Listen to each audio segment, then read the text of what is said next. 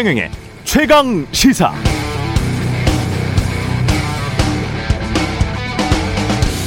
네, 올해 발표된 노벨 경제학상을 접한 우리 언론 먼저 당황스러웠을 겁니다. 문재인 정부 내내 원인과 결과의 경제학이라는 복잡 다단한 학문의 세계를 다 무시해버리고 최저임금 인상은 고용 감소를 불러온다. 최저임금 때문에 나라가 망하게 생겼다라고 주장해 왔는데 최저임금 인상한다고 고용이 감소하는 것은 아니다라는 연구 결과가 나왔고 그 연구 결과로 노벨 경제학상을 수상했으니 말이죠. 그러나 진짜 눈여겨봐야 할 건 노벨상 위원회의 보도 자료입니다. 노벨 경제학상을 선정하면서 스웨덴 왕립과학원의 노벨상 위원회는 이렇게 써놨더군요. 사회과학의 많은 주제가 인과관계를 다룬다. 가령 이민자가 많이 유입되면 고용이 취약해질까? 고등교육을 받을수록 미래 소득은 늘어날까? 최저임금을 인상하면 고용이 주나? 이런 질문들은 답하기가 어렵다. 그런데 올해 수상자들은 관찰 연구 같은 자연 실험으로 그 해답이 가능하다는 것을 보여줬다. 여기서 중요한 단어들은 답하기가 어렵다. 해답이 가능하다. 이런 말입니다. 우리의 관념, 선입견에는 당연한 전제나 생각들이 스웨덴 왕립과학원의 과학자들에게는 어렵다. 답하기 어렵다. 이런 거죠. 이번 경제학상 수여도 그런 답도 가능하겠다는 것에 대한 수상이지 그 답이 100% 정답이라는 의미는 아닙니다. 이게 과학자들의 태도입니다. 철저히 검증하면서 최대한 진실을 찾아보려는 그러나 인간은 결국 무지하다는 겸허하고 겸손한 자세죠. 스웨덴 왕립과학원의 과학자들도 이런데요. 우리 언론은 대체 뭘 그렇게 많이 안다고 맹목적 확신에 차서 최저임금 올리면 나라 망할 것처럼 말해왔을까요? 정파적 의도가 있었거나 무지했거나 무지한데도 무식한 줄 몰랐거나 셋 다였거나 여하튼 우리 언론의 반성이 필요합니다. 네, 안녕하십니까. 10월 15일 세상에 이익이 되는 방송 최경령의 최강시사 출발합니다. 저는 KBS 최경령 기자고요. 최경령의 최강시사 유튜브에 검색하시면 실시간 방송 보실 수 있습니다. 문자 참여는 짧은 문자 50원, 긴 문자 100원이 드는 샵 9730 무료인 콩 어플 또는 유튜브에 의견 보내주시기 바랍니다. 청취율 조사 기간 맞아서 최강시사가 따뜻한 커피, 시원한 커피 둘 다 쏘고 있습니다. 청취자 여러분 많은 참여 부탁드리고요. 오늘 1부에서는 정의당 대통령 선거 후보입니다. 심상정 의원 나오고요. 2부에서는 더불어민주당 대장동 의혹 TF 단장인 김병욱 의원 만나봅니다.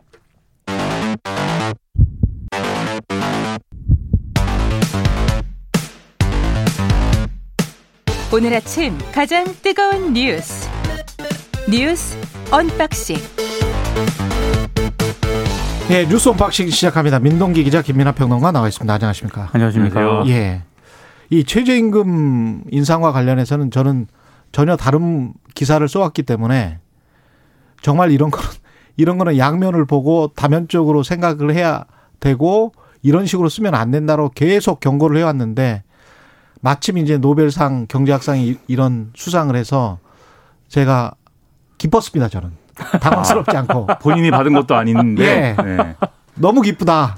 예. 근데 최저임금하고 고용의 상관관계라는 거는 예를 들면은 어떤 어떤 가게는 예. 이 최저임금 인상 때문에 타격을 입었을 수 있습니다. 어떤 가게는 그런데 지금 지금 말씀하신 이제 상관관계와 인과관계부터 우리 언론이 그렇죠. 제발 좀 구별해 줬으면 음. 좋겠어요. 그렇죠. 예. 거기엔 여러 요인이 또 있는 거고 그렇죠. 그리고또 예. 어떤 가게가 실제로 최저임금 때문에 타격을 입었다 하더라도 예. 그게 이제 거시적으로 거시경제 정책에서의 효과를 따질 때는 이런 개별 사례하고는 또 별개의 지표들을 가지고 이제 해야 되거든요.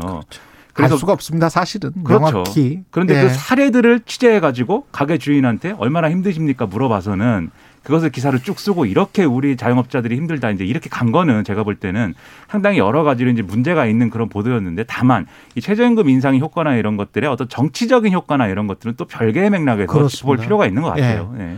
솔직히 사기예요. 그렇게 쓰면 그렇게 쓰는 언론이 선진국 언론들은 없습니다. 제발 다면적으로 여러 가지 경우들을 생각해서 써주시기 바라고 그리고 양면성이 꼭 있다는 것. 최저임금을 받으면 최저임금 높이 받은 사람들은 분명히 무슨 작용이 있을 거 아니에요. 그렇습니다. 선작용이. 네. 음. 선작용에 관해서는 전혀 쓰지 않고 반작용만 쓰면서 그게 마치 어떤 효과로 이어질 것처럼 이야기를 해버리니까요. 그것도 최저임금 시행하기도 전에 그리고 시행하고 몇 개월 되지도 않아서 막 한 일주 정도부터 다 노벨 경제학상 받아야죠. 그런 식으로 따지면. 근데 한 가지 우려는 한국 언론이. 노벨 경제학상 수상한 보도는 따로 예. 그리고 그 노벨 경제학상의 의미라든가 음. 아, 그 노벨 경제학상이 받은 게 아, 한국의 최저임금과 관련 보도에는 크게 영향을 미칠 것 같지는 않습니다. 전혀 영향 안 미치죠. 그 또 상- 그거는 또 폄- 폄하할 거겠죠. 상 받은 사람들 예. 논문 내용이나 이런 것들을 예. 많이 보도를 해줬으면 좋겠어요. 그게 뭐 꼭 최저임금 인상이 무조건 잘했다 이런 맥락이 아니더라도 그럼요. 실제로 어떤 연구가 그러면 제가 말씀드린 것도 그거예요. 최저임금 인상이 잘했다라는 게 아니고 노벨상 위원회에 보도 자료라도 가서 봐라. 음. 그리고 얼마나 겸허하게 보도 자료를 써놨는지라도 보고 왜 이 사람들이 이렇게 쓰는지를 좀 생각을 해보자라는 겁니다. 겸허한 최강 시사입니다. 예. 예. 김만배 씨의 구속영장은 기각됐습니다. 일단 겸허하게 기각이 됐- 됐습니다. 네. 영장 전담 부장 예. 판사는요 피의자 방어권을 보장할 필요성이 큰 반면에 오히려 피의자에 대한 구속의 필요성이 충분히 소명됐다고 보기 어렵다 이렇게 음. 판단을 했습니다. 아, 서울 구치소에서 대기 중이던 김만배 씨는 곧바로 풀려났고요. 일단 몇 가지 이유가 좀 나오고 있는데 원래 그 구속영장 영장에 적시한 내용은요. 김만배 씨가 유동규 전 본부장에게 수표 4억, 현금 1억 이렇게 현, 5억을 전달했다라고 이제 적시돼 있다고 보도가 되지 않았습니까? 예. 근데 어제 영장 심사에서 현금 5억으로 입장을 바꿨습니다. 왜 바꿨느냐 이걸 두고 여러저러 이제 해석이 나오는데 언론들은 어, 일단 수표 4억에 대한 계좌 추적이 제대로 안 되는 거 아니냐 이런 의혹을 제기하고 있고요. 또 하나는 이 정영학 회계사가 검찰에 제시한 녹취록이 있지 않습니까? 이 신빙성에 대해서 입증을 좀 못하지 않았느냐라는 지적이 나오고 있습니다.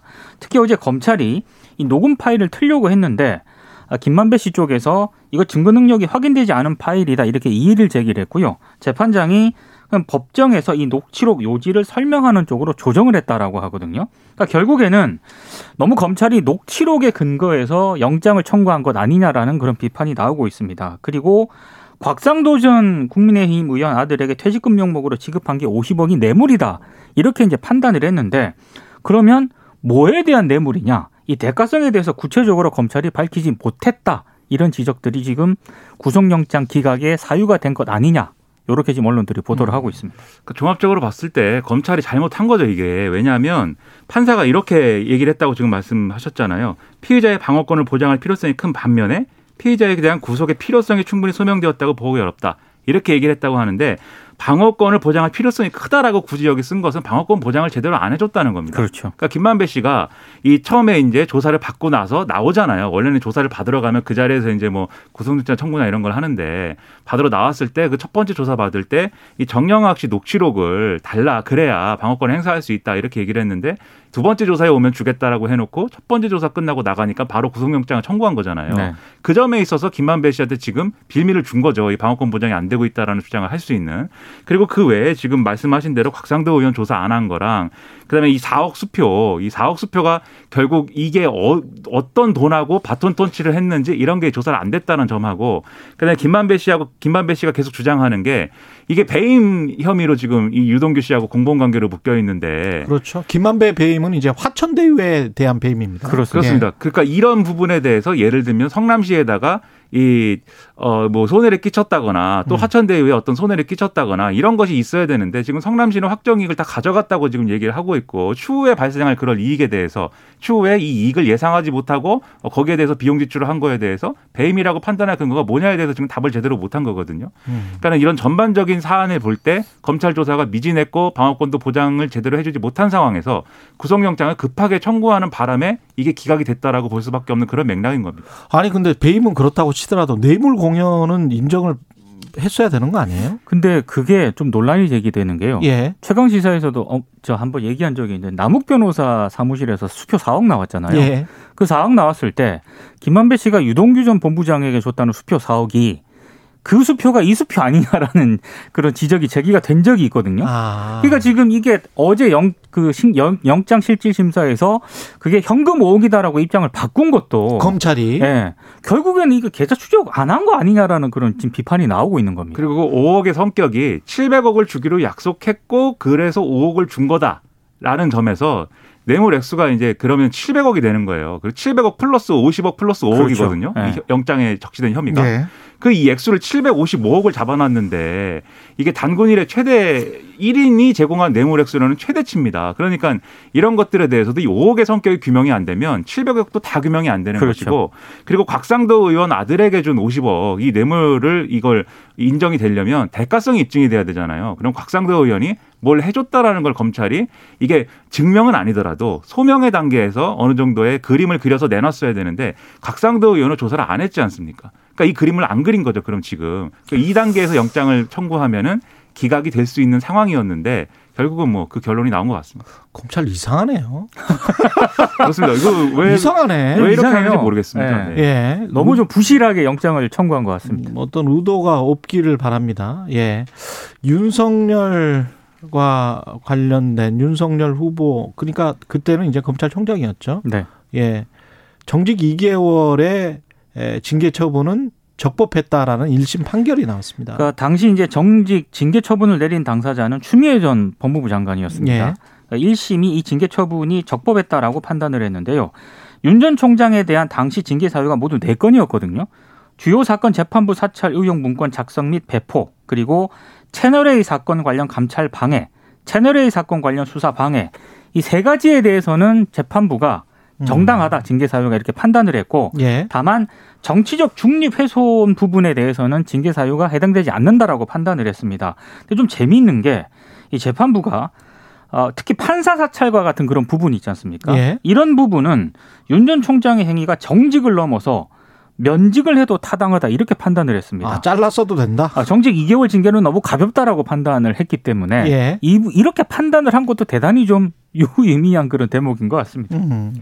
그러니까 이게 정직 이상의 이제 징계가 면직이기 때문에 그리고 면직 이 면직 위에가 이제 파면이고 뭐 이런 식으로 가기 때문에 이제 이렇게 판단을 내린 건데 지금 중요한 거는 윤석열 전 총장이 그동안 자기가 이제 정치를 해야 되는 이유에 대해서 그렇죠. 사실 두 가지를 얘기했어요. 이 자기가 권력에 불편한 수사를 했기 때문에 그게 어떤 징계 청구라든지 이런 불이익으로 돌아왔다는 거 첫 번째. 예. 두 번째는 그 결과로 이 자기가 어이어이 이 집행 정지라든가 이런 걸 이끌어내니까 음. 그러고 나서도 검찰 조직에 대해서 그러면은 이렇게 좀 검찰 조직이 갖고 있는 권한이나 이런 것들 축소하기 위해서 검수한박이라든가 이런 음. 정치적인 어떤 그런 정책 기조를 주, 이 주장을 했다는 거. 그래서 나는 나올 수밖에 없었다. 그렇죠. 그렇죠. 예. 그렇게 주장했는데 지금 한 축이 그래서 무너진 거죠. 지금 이 1심 결과대로만 하면 이 징계 청구가 당시에 이루어졌던 게 이게 표면적으로 정치적으로는 대단히 거칠고 이제 근거가 이제 박약한 그런 차원에서 이루어진 것으로 비춰졌습니다. 왜냐하면 추미애 전 장관이 여섯 개 징계 청구에 이제 그 어떤 사유를 들었는데 그게 이제 징계위에서 인정된 게 세 개였던 거잖아요. 그런데 그 세 개 중에 두 개만 인정해도 지금 어 면직 정도의 징계가 가능했다라고 얘기를 하는 거기 때문에 네. 이두 개 사안은 잘못한 게 분명한 거죠. 이 예. 재판부 성향 문건 작성한 거랑 채널A 사건에 대해서 대응한 거랑 그리고 이 두 개 문제는 당시에도 추미애 전 장관의 어떤 그러한 정치적 행보에 비판적이었던 사람들도 이 두 가지는 문제가 있다라고 얘기했던 사안이거든요. 그러니까요. 예. 재판부 성향 문건을 검사들이 작성하는 거는 이거는 그렇죠. 상당히 심각한 거고 그래서 이번에 재판부도 예. 문제가 심각하다고 봤고 또 하나는 그 채널A 사건이 있지 않습니까? 예. 굉장히 논란을 많이 빚었는데 이번 재판부는 채널A 사건 감찰 및 수사 방해는 윤 전 총장이 원래는 대검 감찰부가 적법하게 감찰을 했는데 음. 이걸 윤 전 총장이 중단을 시키고 대검 인권부에 진상 조사를 지시한 것은 징계 사유에 해당한다 이렇게 판단을 했고요. 또 하나는 한동훈 검사장이 연루된 그 사건 있지 않습니까? 예. 이 수사 지휘권을 대검 부장회의에 위임하고도 전문 수사 자문단 소집을 지시한 것도 역시 징계 사유에 해당을 한다. 그러니까 숱하게 정말 지난 1년 음. 동안 숱하게 이거 가지고 논쟁을 벌였는데 결국에는 추미애 전 판단은. 예, 예. 이번에 1심 판단은 추미애 전 장관이 좀 손을 들어준 것으로 좀 봐야 할것이 같습니다. 채널 A 사건의 경우에는 지금 고발 사주 의혹과 직결되는 사안이기 때문에 음. 이 부분을 근거를 해놓고 고발 사주 의혹도 다시 우리가 또 봐야 될 필요가 있어요. 지금 이제 그러네요. 검찰과 공, 검찰과 이런 수사들이 좀 진행돼갖고 공수처가 하고 있지만 음. 이게 그 당시에 이제 김웅 의원과의 어떤 이 손준성 검사의 관계나 이런 것들이 지금 계속 이 수사 수사가 지연되고 있는 상황이잖아요. 예. 이 결과가 나왔으면 이 결과를 보고서라도 김웅 의원 등이 좀 이 조사에 빨리 응해야 되는 그런 그렇죠. 상황이다라고 생각을 합니다. 예.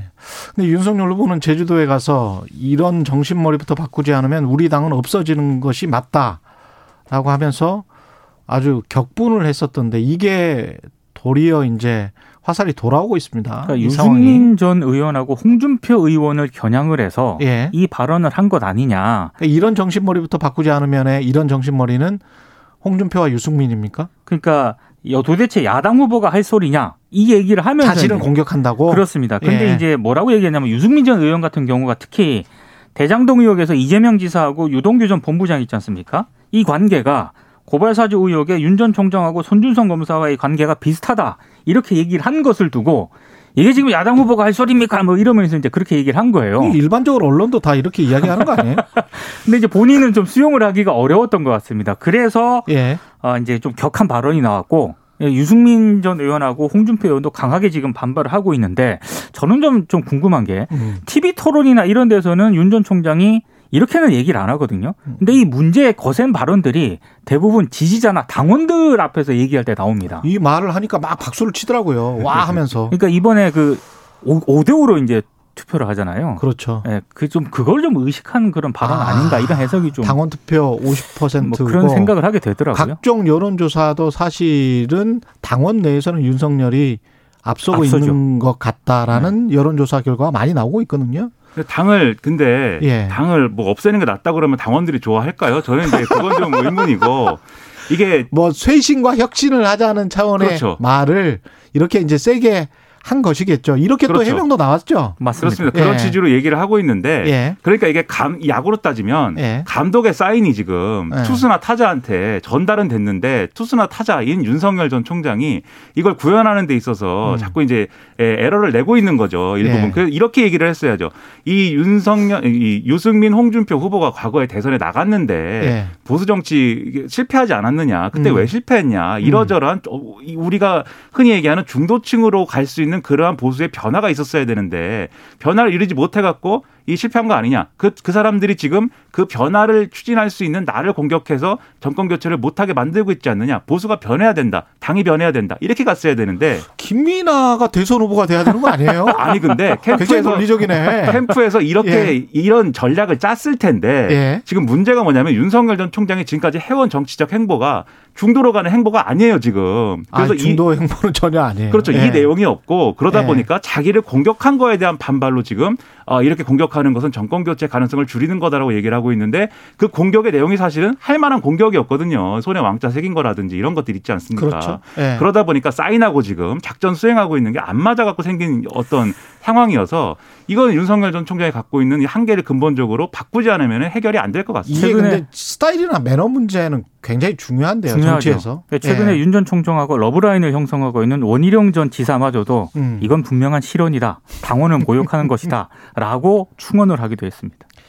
이게 계속 적벌하고 계속 이렇게 흥분해서 이야기를 하잖아요. 굉장히. 흥분했더라고요 어제. 네. 이거는 정치인으로서는 굉장히 단점입니다. 이런 식으로 하면은 계속 공격을 받을 수밖에 없어요. 예. 흥분할 때도 냉정하게 흥분해야 됩니다. 사람들이 예. 이렇게 막 앞에 좋아해 주고 이렇게 앞에 있는 사람들은 다 박수 치거든요. 내가 예. 뭔가 얘기할 때는. 예. 근데 거기 그 상황에서도 분명 내- 나도 거기에 호응하는 모습을 정치인은 보여줘야 되지만 음. 그 호응하는 과정에서도 자기가 하는 말이나 이런 것들이 음. 어떤 파장으로 갈 것인지를 잘 생각을 해야 되는데 아직은 그런 부분은 좀 부족한 거겠죠. 윤석열 전 총장이. 이낙연 전 대표 같은 경우는 캠프 해단식을 했는데 다시 하나의 강물이 돼야 한다라고 지지자들을 향해서 이야기를 했습니다만 그러나 원팀 구성 방안 등의 질문에 대해서는 오늘은 아무 말도 하지 않을 것 이렇게 기자들에게 이야기를 했네요. 기자들이 계속 그걸 물었거든요. 예. 거기에 대해서는 일단은 오늘은 드릴 말씀이 없다라고 얘기를 했습니다. 음. 그 해단식에서 쭉 얘기한 걸 보면은 분명히 이제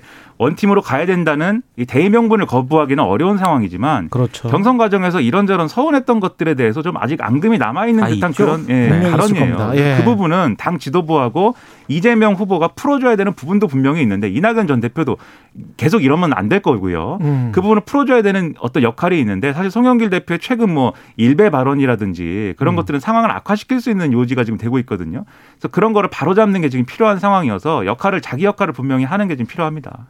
송영길 대표가 일배라고 했어요? 아, 그게 뭐냐면 예. 이낙연 전 대표 지지자들이 예. 이제 이 당무위에서 이낙연 전 대표 측 요구를 안 들어줬잖아요. 예. 거기에 대해서 항의를 하면서 문자를 여러 가지를 보냈는데 아. 그 문자 내용이 마치 일베 뭐 이- 이용자들과 같은 수준이었다라고 라디오 인터뷰에서 발언을 하는 짓이다. 뭐 이렇게 얘기했거든요. 송영길 당 대표도 좀 그렇죠. 이 말을 네, 이렇게 함부로 예. 하면 안 됩니다. 정치인은. 예, 이- 너무 말을 함부로 했네요. 그것도. 네, 예. 저도 네, 저는 정치인 아니니까 평론가는 말을 조금 이게 함부로 할수 있는데 예, 정치인은 그렇죠. 안 됩니다. 예. 최강 시사는 정제된 표현을 사용합니다. 예, 뉴스 unboxing 민동기 기자 김민아 평론가였습니다. 고맙습니다. 고맙습니다. KBS 일라디오 최경영 최강 시사 듣고 계신 지금 시각은 7시 40분입니다. 오늘 하루 이슈의 중심. 당신의 아침을 책임지는 직격 인터뷰. 여러분은 지금 KBS 일라디오 최경영의 최강 시사와 함께하고 계십니다. 네, 정의당 대선 후보죠. 심상정 의원 전화로 연결돼 있습니다. 안녕하십니까? 네, 안녕하세요. 예. 마지막이란 각오로 반드시 성공하겠다는 다짐을 하셨습니다. 지난 대선과 비교해서 지금 이번 대선이 더 어려울 것 같긴 한데요. 어떠십니까? 어, 재수를 하면은 부담이 커지는 것처럼 예. 이번 주에 본선 출마하게 되니까 어, 몹시 어깨가 무겁습니다. 그러나 우리 사회는 지금 극도의 불평등과 기후위기 등 중첩된 위기 앞에 서 있습니다. 예. 그래서 더 이상의 더 이상 과거의 기득권이 미래를 집어삼키지 않도록 대전환의 정치가 시작이 돼야 됩니다. 저 예. 모든 열정을 쏟아부어서 이번 대선 반드시 승리하겠습니다. 그 진보 정당으로서의 존재감을 좀 보여줘야 될 것 같은데 어떤 전략이 필요하다고 보세요?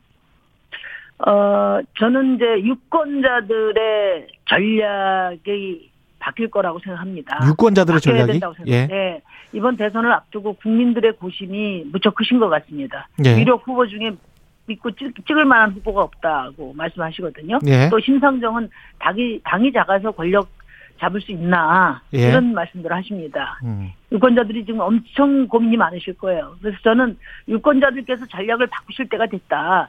유럽 어, 정치 선진국은 이제 소수당이라도 리더십이 준비돼 있으면 연정을 통해서 얼마든지 국민들의 더 나은 삶을 위한 좋은 정치를 보여주고 있지 않습니까? 그 총리가 그러니까 되죠. 예. 그렇죠. 그래서 이번 어, 대선을 앞두고 우리 시민들의 어떤 새로운 상상력, 발상의 전환이 저는 필요하다고 생각합니다. 양당이 차려놓은 후진 메뉴 중에 차악을 선택할 게 아니라 예. 새로운 밥상을 우리 시민들이 직접 차려서 음. 최선의 정치의 길을 열어 주셔야 한다고 생각해요. 지금 우리 사회가 얼마나 다운화됐습니까? 낡은 양당 체제 가지고는 우리 사회의 갈등을 해결할 수 없습니다. 그리고 불평등을 비롯한 지금 어 누적된 그런 중첩된 과제가 많고 또 기후 위기 앞에 서 있잖아요. 예. 이것은 한 대통령, 한 당, 또 한 정권이 해결할 수 없습니다. 다양한 시민들의 다양한 요구가 반영되는 그런 다당자의 책임 연정으로 나가야 한다고 생각합니다. 이 책임 연정을 어, 시작할 수 있는 가장 어, 준비된 후보가 저 심상정이라고 감히 말씀드립니다. 책임 연정을 누구랑 하실 겁니까? 어, 심상정이 대통령이 되면 예. 에, 지금 국회를 주도하고 있는 180석의 민주당 그리고 어, 그 정책과 비전에 동의하는 제 정치 세력, 시민 세력과 함께 예. 불평등과 기후위기 극복을 위한 국민 연정을 구성하겠습니다. 아, 그렇게 되는 거군요. 그러니까 네. 심상정 대통령의 민주당 연정을 구상하고 계시는 거군요. 그러니까 뭐 민주당과 어, 제 세력. 정당, 예, 시민 세력까지 합쳐서 어, 기후위기와 불평등 극복을 위한 국민 연정을 구성하겠습니다. 지금 여론조사 일반적인 추이를 보면은 심상정 후보가 뭐 한 4% 정도까지 올라온 것은 같은데요. 지난번 대선 때 6% 정도였잖아요. 네. 예, 예. 그 앞으로도 더 그 여지가 많습니다. 지난번과 비교를 해본다면 더 올라가야 될 것 같은데요. 예. 그 이제 저희 당은 소수당이지 않습니까? 예. 지금 이제 큰 당들이 내부 경선을 치르는 과정에서 사실은 이제 저희 정의당은 이렇게 side ground에서 뛴 거나 다름없습니다. 예. 그러니까 정의당이 본격적인 레이스는 각 당의 후보들이 정해진 이후부터라고 저는 생각합니다. 그래서 음. 이제 시작입니다. 예. 우리 시민들께서 이제는 이제 각 당의 대표 주자를 놓고 치열한 어, 토론 과정을 지켜보시면서 예. 어, 대한민국의 미래를 설계하실 것으로 생각합니다. 지금 대통령으로서 어떤 주된 공약이랄지 꼭 나는 이거는 해야 되겠다. 뭐 이런 거 있으면 하나만 말씀해 주십시오. 어, 저는 국민의 삶이 선진국인 나라를 만들겠습니다. 지금 우리나라는 지표상으로는 명실상부한 경제 선진국입니다. 그렇지만 시민의 삶의 지표는 어, 최악입니다. 자살률 OECD의 1위, 노인 빈곤율 1위, 남녀 임금 격차 1위, 출생률 세계 최저 이렇게 돼 있거든요. 예. 그러니까 이게 34년 동안 어, 국민의힘과 에, 민주당과 국민의힘 정권이 번갈아 권력을 잡았음에도 불구하고 이 34년의 이 최악의 지표 삶의 현실은 바뀌지 않고 있다는 거거든요. 예. 이제는 우리 국민들이 이 민주화 세력 어, 산업화 세력에게 수고비 줄 만큼 다들이 다 줬습니다. 음. 아, 이런 불평등의 정치를 낳은 양당 정치에 대해서 확실하게 책임을 묻는 그런 대선이 돼야 된다고 생각하고요. 저는 우리 청년들이 탈출하고 싶은 어, 대한민국이 아니고 함께 살고 싶은 나라 대한민국을 꼭 만들겠습니다. 시민의 삶이 선진국이 되어야 합니다. 예. 너무 어 그 시민들은 이제 이 뒷전으로 지금 내몰려 있다. 이 상태로는 이, 이 상태의 불평등이 계속된다면 대한민국 사회 붕괴한다. 그렇게 말씀드리고 그 대표적인 에, 그 시민들의 삶을 선진국으로 만들기 위한 공약으로 신노동법과 제가 주 4일제를 제시한 바가 있습니다. 신노동법과 주 4일제. 네. 예, 예. 국민들의 고심이 크다라고 말씀하셨는데 이 민주당 같은 경우는 이재명 후보가 확정이 됐고요. 예. 네. 그다음에 이제 국민의힘 같은 경우는 홍준표, 윤석열이 어 아주 1, 2위를 다투고 있습니다. 국민들의 네. 고심이 뭐라고 생각하세요? 여당과 야당? 그러니까 지금 어 대, 대선에서만큼이라도 국민들이 대접을 받아야 되거든요. 예. 지금 국민의 삶이 현실이 어떻고 어떤 대안을 가지고 정말 더 나은 삶을 기약할 수 있을까 이 토론을 어, 그 지켜보시면서 예. 즐거운 행복한 선택을 하실 수 있어야 되는데 지금 음. 대선판은 완전히 화천대유와 고발 사주가 덮어버리고 있지 않습니까? 그렇죠. 저는 이 두 정당 중에 어떤 후보가 대통령이 되시더라도 우리 예. 국민들은 5년 내내 이 모습만 보시게 될 거라고 저는 확신합니다. 그렇기 때문에 음. 에, 아까도 말씀드린 것처럼 발상의 전환을 하셔야 된다. 예. 이제는 어 양당 후보 중에 누가 차악인가를 고르는 선택은 이제 정치 퇴행입니다. 어, 이것이 바로 이런 정치 퇴행이 우리 사회를 오랫동안 과거에 묶어두고 있다. 예. 이제는 에, 과감하게 과거와 단절하고 미래로 나가셔야 한다. 예. 기득권과 시민의 대결에서 반드시 시민이 이길 수 있도록 어. 저 심상정을 도구로 써주십사. 이 맞습니다. 화천대유와 고발 사주가 지금 뭐 핵심이긴 한데 이걸 그러면 어떻게 풀어야 될까요? 한쪽에서는 검찰 계속 경찰 수사하는 수밖에 없다. 한쪽에서는 특검하자. 뭐 이렇게 이야기를 하고 있는데 심상정 의원님은 어떻게 생각하십니까? 그러니까 이제 이 사건들은 다 유력 후보들이 관련돼 있는 사건 아니겠어요? 예. 지금 대통령 선거가 진행 중인데 대선 향대의 영향을 중요하게 미칠 겁니다. 그렇기 때문에 대선에 대한 국민의 최종 판단 전에 수사 결- 결과가 나와야 되고요. 그래서 지금 검경 그다음에 또 하나는 공수처가 예. 지금 수사기관이 신속하고 공정하게 결과를 내놔야 돼요. 음. 특검 여부는 그 검찰과 공수처가 결정하게 될 겁니다. 무슨 얘기냐면 예. 납득할 만한 수사 결과를 내놓으면 빨리 예, 내놓으면 예, 예, 내놓으면 그걸로 끝나게 될 거고요. 예. 수사 결과가 미흡하다면 국민들이 가만히 있겠습니까? 당연히 특검으로 가게 될 겁니다. 근데 음. 국민의힘에서 처음부터 특검 국정조사를 이야기한 것에 대해서 우리 정의당이 선을 그은 것은 예. 사실 특검이나 국정조사는 국회 의결이 있어야 되는 거잖아요. 합의를 해야 되는 거 아니겠어요? 예. 그러니까 대선 끝날 때까지 서로 양당이 사태질하다가 끝날 가능성이 높다. 음. 그렇기 때문에 신속하게 에, 그 특임 검사에 준한 어, 특별수사팀을 구성해서 공정하고 신속한 수사 결과를 내놓으라는 거고요. 음. 그 결과에 따라서 특검 여부가 결정될 거라고 저는 봅니다. 이 사실은 대, 장동 같은 경우도 법적인 문제들 어떤 법들 도시개발 계획법이랄지 분양가 상한제랄지 어떤 법들을 완화해서 생겼던 문제들도 꽤 있거든요.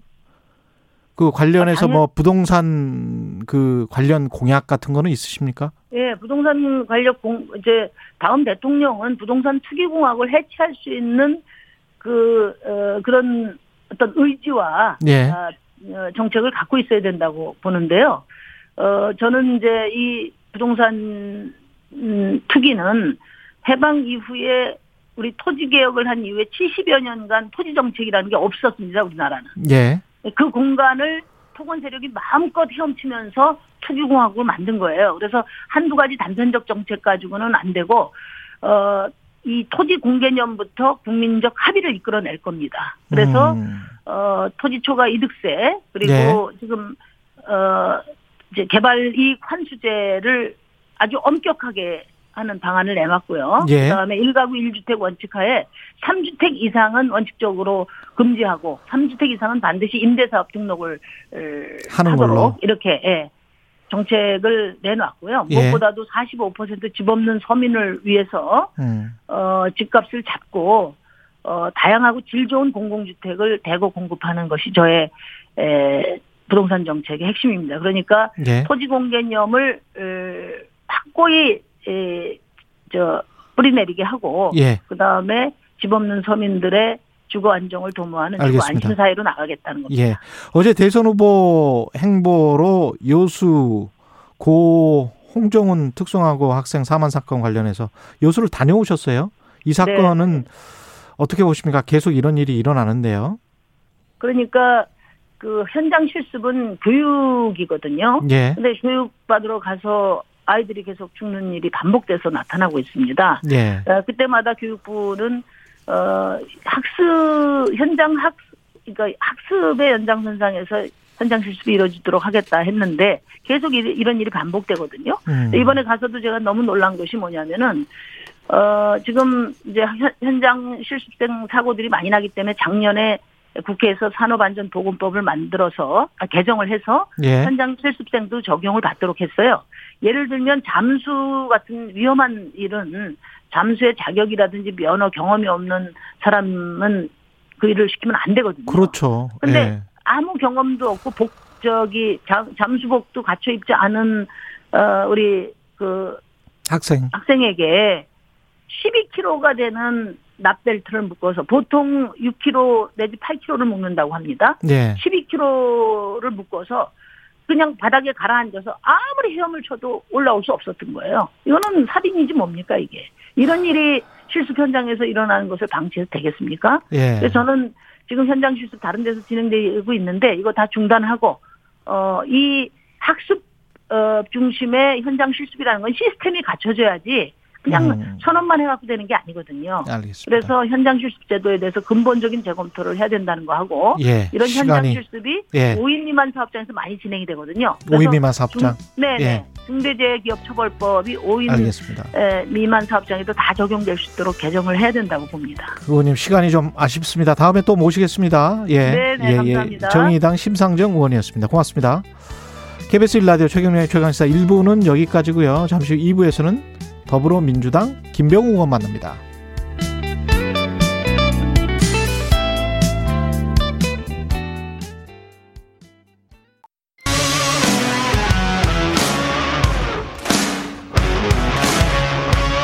오늘 하루 이슈의 중심 최경영의 최강 시사. 네, 다음 주 18일과 20일 이른바 대장동 전국 돌파 여부를 판가름할 분수령이 될 경기도 국감이 있습니다. 국감 출석으로 정면 돌파를 선언한 이재명 경기도지사도 모든 일정을 비우고 국감 준비에 매진할 계획이다. 이렇게 돼 있네요. 더불어민주당 김병욱 의원 전화 연결돼 있습니다. 안녕하세요. 네, 안녕하세요. 김병욱입니다. 예. 이재명 캠프 대장동 의혹 TF 단장, 그리고 국민의힘 토건비리 TF 단장.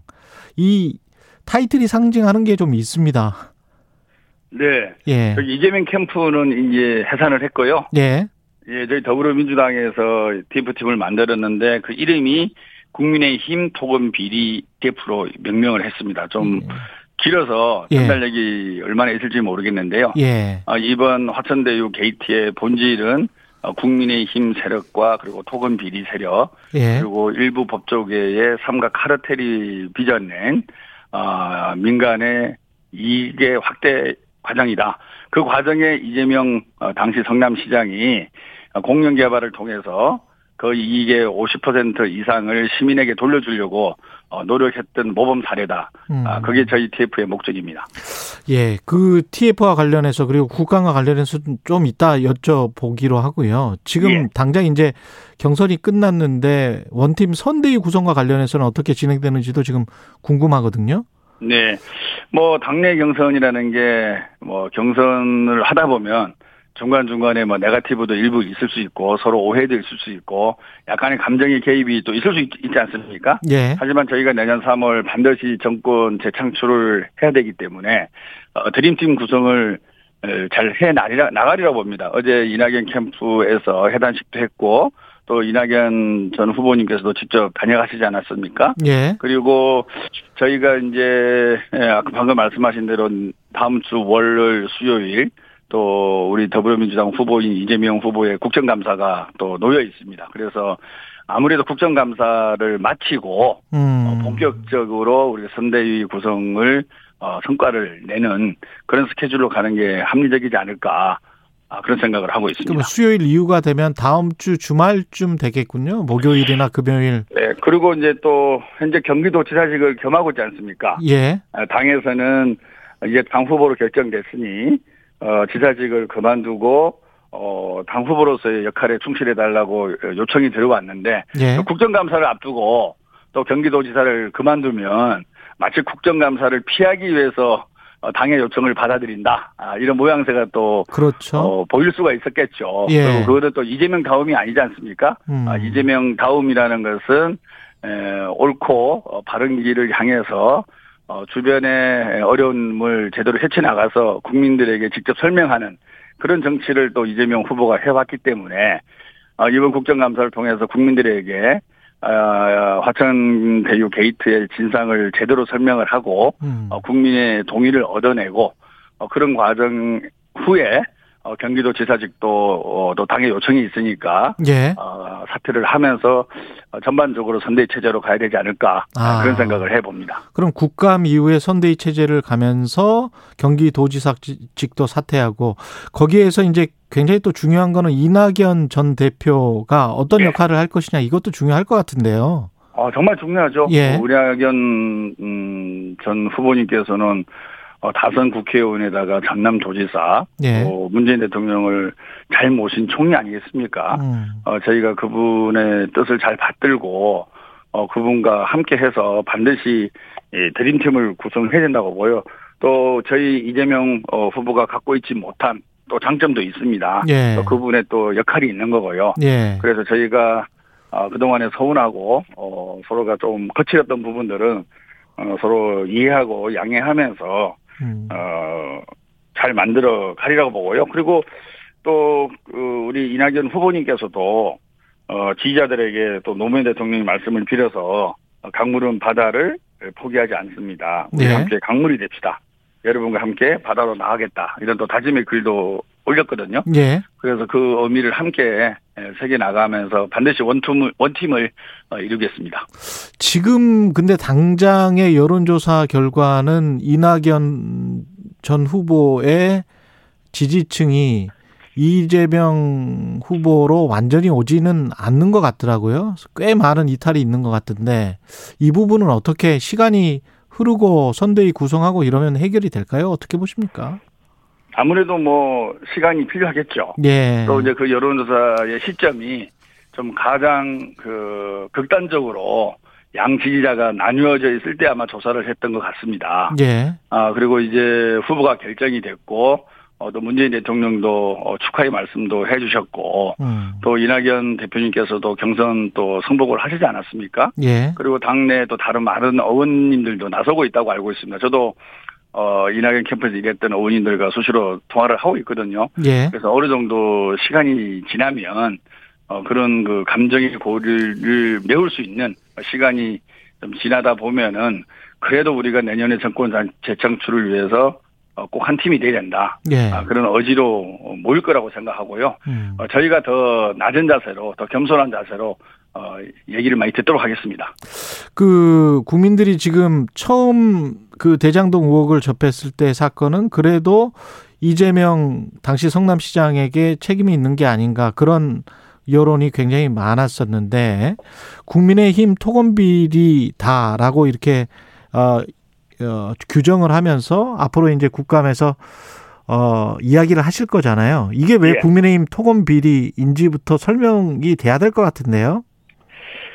저희는 이 사건이 예. 어, 제대로 밝혀지려면 어, 정치적 공세가 아니라 아, 이 돈이 어디서 들어왔고 음. 또이 돈이 어디로 흘러갔는지 그걸 밝혀내는 게 핵심이라고 봅니다. 예. 그런데 지금 오늘도 이제 김만배 구속영장이 기각이 되지 않습니까? 그랬죠. 어, 그런 걸 보면은, 음, 검찰이 너무 여론에 편승해서, 그리고 한 사람의 녹취력과 자술서에 근거해서 어, 수사를 하고 있지 않느냐라는 생각을 해요. 좀 더 과학적인 방법을 통해서 이, 이 화천대유 게이트가 만들어진 배경, 배경 결국에는 이 부동산 개발 사업이라는 게 상당히 긴 시간을 요하는 어, 사업이거든요. 어, 이 사업에 과연 누가 전주 역할을 했고, 그 돈이 어떤 과정을 통해서 어, 화천대유로 들어갔고 화천대유에서 들어가서 생겨난 이익이 누구에게 흘러갔느냐 이런 것들을 중심으로 집중적으로 어, 수사를 한다 그러면 훨씬 더 빨리 결론이 날 수가 있고 이 사건의 본질에 접근할 수 있다고 생각합니다. 음. 뭐다 언론에 나왔다시피 김만배 씨라든지 남욱이라든지 정영학 이런 분들이 서로 이익 배당을 놓고 다투는 과정에서 어, 특정인이 녹취를 하게 되고 자기의 편의대로 해석을 하고 그것을 검찰과 뭐 또 국민의힘까지 갖다 줬다 뭐 이런 얘기가 있지 않습니까? 예. 어, 이런 어떤 특정인이 자기의 책임을 면하기 위해서 또 자기한테 유리하기 위해서 만들어진 어, 그런 녹취록에 대해서 어제 법원에서 어, 증거 능력을 인정하지 않았다 이렇게 해석이 되는 게 법조계의 생각인데요. 예. 어, 이 돈이 어디서 흘러 들어왔고 이 돈이 누구에게 어, 흘러갔는지 지금 밝혀진 바로는 뭐 곽상도 아들 50억, 음. 박영수 전 특검의 친척에게 100억, 그 다음에 이제 고문으로 계셨던 분들에게 고문료 뭐 이렇게 나간 거는 분명한 거 사실 아니겠습니까? 예. 이런 식으로 하나하나 밝혀내고 그 돈이 왜 어떠한 대가로 흘러갔는지 이런 부분에 대해서 좀 더 집중적으로 수사를 하는 게 에, 저는 좋다고 생각하고요. 자 그렇게 봤을 때 현재 드러난 아까 제가 말씀드린 사람들을 보면은 어 대부분이 다 박근혜 정부 시절에 에, 고위 검찰 간부에 있었던지 또는 박근혜 정부 시절에 에, 국회의원 또는 최순실의 변호사를 했던 이경재 변호사 등등 전부 다 우리 민주당하고는 전혀 관계가 없는 분들입니다. 그런 네. 분들이 관여돼 있고 그런 분들의 에, 자녀라든지 그런 분들의 친인척들이 이 사건에서 수혜를 받았거든요. 음. 그렇게 봤을 때 이것이 이재명 지사랑 은 전혀 이제 관계 있는 게 나타나고 있지 않습니다. 아, 배임, 배임이라는 그 배자도 지금 이제, 어, 형성할 만한 어떤 증거도 없는 거거든요. 그래서 이 돈이 실제로 흘러간 부분, 그 부분을 집중적으로, 어, 캐고 왜 돈이 흘러갔을까, 어, 라는 부분에 초점을 맞춰서 수사를 하는 것이 훨씬 더 어, 빨리 결론을 낼 수 있고 또 올바른 결론을 에, 만들어낼 수 있다고 생각합니다. 근데 그 녹취록 그 예. 물론 뭐 편집됐을 수도 있고 뭐 전적으로 믿을 수는 없지, 없습니다만 거기에 이제 그분이라는 말이 나오잖아요. 아, 예, 예, 예. 서울중앙지검장도 그분이라는 말이 나오긴 나오고 그게 정치인은 아니다라고 이야기는 했었어요.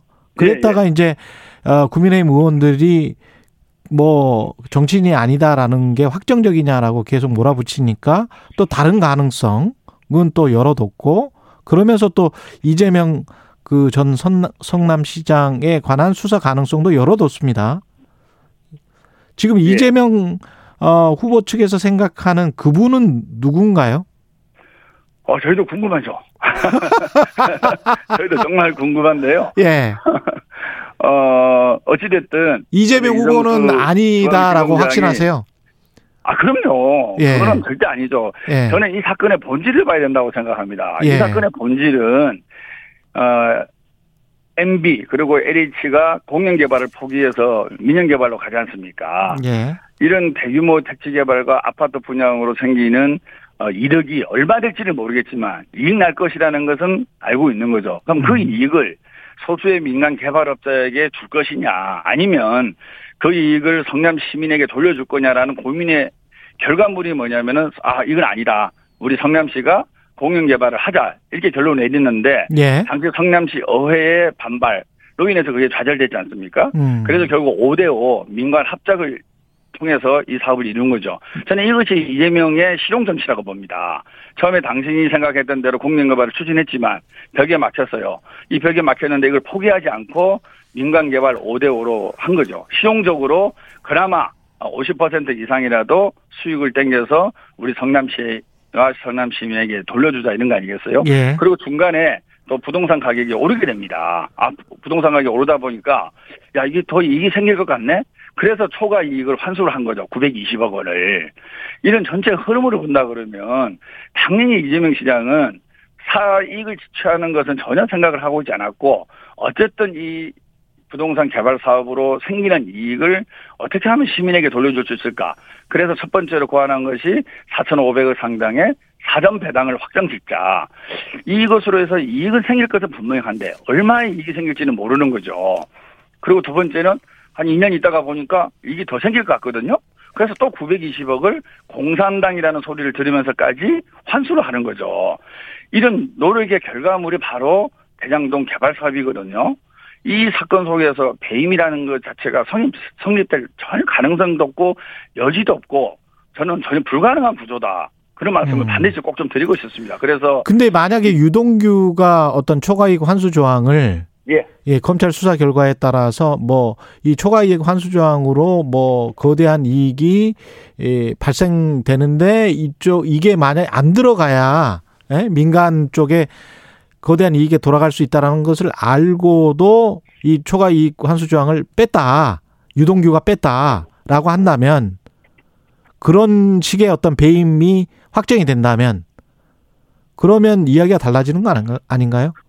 글쎄요, 뭐 저는 이제 지금 현재 언론에서 나오고 있는 것들이 얼마나 사실에 부합한지 일단은 좀 궁금하고요. 예. 그 이제 그 당시가 2015년도였는데 음 부동산 시장이 불안정했던 시기 아니겠습니까? 2014년도에는 예. 최경환 전 장관이 빚내서 집사라고 하던 시기였고요. 음. 그리고 2015년 그 당시 대장동은 산 위에 상당히 위치도 좋지 않았습니다. 그리고 송전 철탑도 두 개나 지나가고 있었고요. 예. 여러 가지로 그 어려운 지역에 있었습니다. 그러다 보니까 이재명 시장도 이익은 날 것 같은데 얼마 날이라고는 생각을 못하니 생각하기가 어려우니까 예. 확정 배당 방식으로 시작한 거죠. 어. 그리고 이제 모든 이 구조를 만드는 데 있어서는 상호적이지 않습니까? 다시 예. 말해서 어, 확정 배당을 4,500억을 했으면 나머지는 민간이 알아서 해라 이렇게 된 건데 그럼 민간이 갖고 있는 어 이익이 더 날 것 같으면 얼마를 더 우리가 성남시가 가져가겠다고 얘기한다면 예. 확정 배당을 더 줄일 수밖에 없는 거죠. 음. 서로가 상호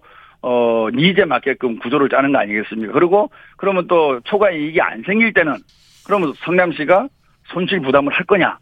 또 그건 자연스러운 거 아니겠어요? 우리가 어떤 비즈니스를 하게 되면은 그렇죠. 서로 상호 간의 needs를 충족해서 합의를 하는 거 아니겠습니까? 음. 그렇게 봤을 때는 저는 그 당시로는 당연히 이, 확정 배당을 받는 것이 어, 유리하다고 판단을 했을 것이고 음. 그 초과 이익 환수에서는 구체적으로 어떤 논의가 이루어진지는 확인될 수는 없지만 예. 우리가 저도 이제 옛날에 사업을 해보면 예. 어떤 조건이 바뀌면 또 다 상호 조건 조금- 조금씩 바뀌거든요. 예. 그래서 초과 이 부분을 인정해 준다 그러면 확정 배당을 줄일 가능성이 있고요. 아. 또 하나 손실 예. 부담을 누가 할 거냐. 만약에 손실이 난다면 예, 그렇게 되는 그런 논의가 있지 않았을까라는 저 개인의 추측을 한번 해보는데 예. 어, 그런 것들이 배임하고 이어진다는 거는 전혀 관계가 없는 거죠. 왜냐하면은 이재명 후보의 배임으로 이어지려면 이재명 후보가 지시를 했다든지 음. 어, 이 사실을 사전에 알고 있었다든지 그리고 이거로 인해서 성남시에 많은 불이익이 가고 상대방에게 이익이 간다 이런 것들이 다 조건이 맞아야 되거든요. 그렇죠. 지금 예. 얘기 나오는 것은 어, 여러 가지 추측 중에 하나인 것이고 또 유동규 씨가 어떻게 그 당시에 의사결정을 내렸는지 저는 모르겠는데 음. 이재명 후보랑 연결하는 거는 어, 전혀 저는 법논리적으로도 맞지 않고 그 당시 상황으로도 음. 어, 전혀 사실이 아니다 이런 말씀을 꼭 좀 드리고 싶습니다. 그 상대 당 국민의힘 윤석열 후보와 관련해서는 지금 정직 2개월 나왔었잖아요. 예, 예. 예. 이, 이 징계 처분이 이제 적법했다라는 어제 법원 판결이 나왔는데 황당한 판결이라고 윤석열 후보는 이야기를 하고 있는데요. 이 부분은 예. 어떻게 평가하시는지. 아, 법원의 판결을 존중해야죠. 네. 어, 저희가 뭐, 어, 법원에서 얼마나 고민을 많이 했겠습니까? 또, 어, 검찰총장에 대한 징계 처분인데, 아마 법원이 여러 가지 상황이라든지 전후 과정, 다 모든 것을 감안을 해서 아마 신중한 판결을 내린 결과라고 생각하고 있습니다. 예. 예. 그 이제 확정된 더불어민주당 후보 이재명 후보인데요. 그 유- 홍준표, 윤석열 이 두 분 중에 한 분이 될 가능성이 높지 않습니까? 예, 예, 예. 예. 어떻게 생각하세요? 글쎄요, 뭐, 개인적인 생각이지만, 현재로서는 그래도 윤석열 후보가 될 가능성이 높지 않을까. 음, 왜냐하면 이제 예, 당원 비중이 50%로 올라가더라고요. 예. 내부 경선 그 룰이 그래서 예. 그래도 뭐 홍준표 후보보다는 윤석열 후보가 아, 당원들의 지지는 높게 나오니까 유리하다. 확률상 윤석열 후보가 될 가능성이 예, 높지 않을까 싶은 생각이 듭니다. 알겠습니다. 오늘 여기까지 하겠습니다. 예, 저 말씀하십시오. 대장동 관련돼서 한 말씀만 더 드리고 예, 말씀하십시오. 게 있는데요. 예. 2015년 그 당시에 에, 과연 이재명 시장의 에, 이라면 어떻게 결정을 내렸을까라고 좀 봐주시면 감사하겠습니다. 사실 부동산 시장이 어, 최근 많이 급등을 해서 많은 음. 국민들이 안타까워하고 가슴 아파하고 또 답답한 마음을 갖고 있는 거 저도 100번 어, 이해하고 예. 또 우리 문재인 정부가 좀 더 잘했으면 하는 반성도 많이 하고 있지 않습니까? 예. 근데 사실 2015년 당시에 에, 그동안의 개발로 인한 이익이 다 민간으로 돌아가는 것을 안타까워해서 이것을 공영개발로 돌리기 위해서 노력을 했던 거고요. 음. 공영개발로 돌리기 위한 과정에서 어, 국민의힘 시의회에 반발에 부딪혀서 이제 5대5 민간 합작을 이룬 거거든요. 음. 저는 그 당시에 이재명 시장이 정말 어, 베스트 초이스를 했다. 음. 본인의 소신과 그리고 또 국민의힘과 타협을 통해서 5대5로 만든 거거든요. 정말 유능했다고 생각합니다. 그리고 사실은 전지전능하지는 않죠. 그 이후에 일어나는 부동산 시장에 대한 예측에 대해서는 그 누구도 예측을 못했던 거 아닙니까? 우리 네. 국내 전문가나 예. 해외 전문가나 아무도 예측하지 못했는데 지금 와서 너 왜 예측 못했냐 하고 이재명한테 덮어씌우게 한다는 것은 음. 이재명을 너무 전지전능한 사람으로 보는 거죠. 그래서 2015년 그 당시에 예. 정말로 성남 시민을 위해서 어떤 결정을 내렸는지 그리고 그 이후에 또 부동산 시장이 상승했을 때도 또 920억이라는 초과 환수를 받아냈거든요. 예. 그리고 지금 또 공문을 보내서.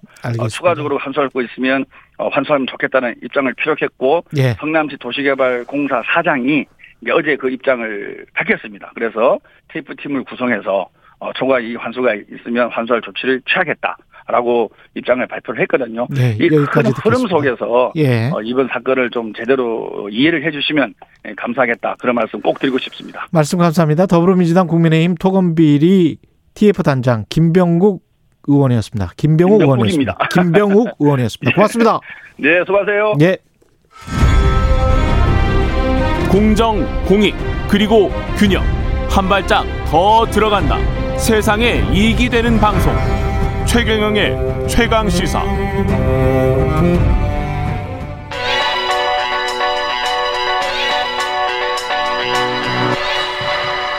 네. 최경령의 최강 시사 매주 금요일마다 여야 대선 주자 관련 여론조사 살펴, 살펴보고 있는데요.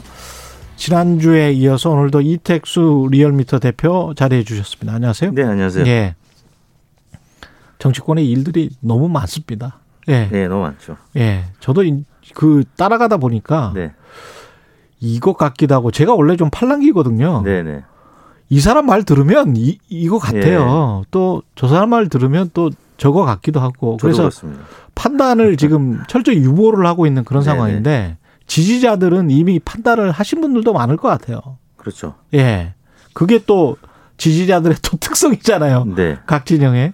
어떻습니까? 지금 상황을 좀 요약을 여론조사 결과들을 전반적으로 좀 요약을 좀 해 주시면 음, 일단 민주당 쪽은 예. 컨벤션 효과가 어, 당장은 없었다. 음. 어, 이낙연 후보가 경선이 끝나고 나서 며칠 음. 있다가 13일 날 예. 그저께 예, 승복을 했죠. 예.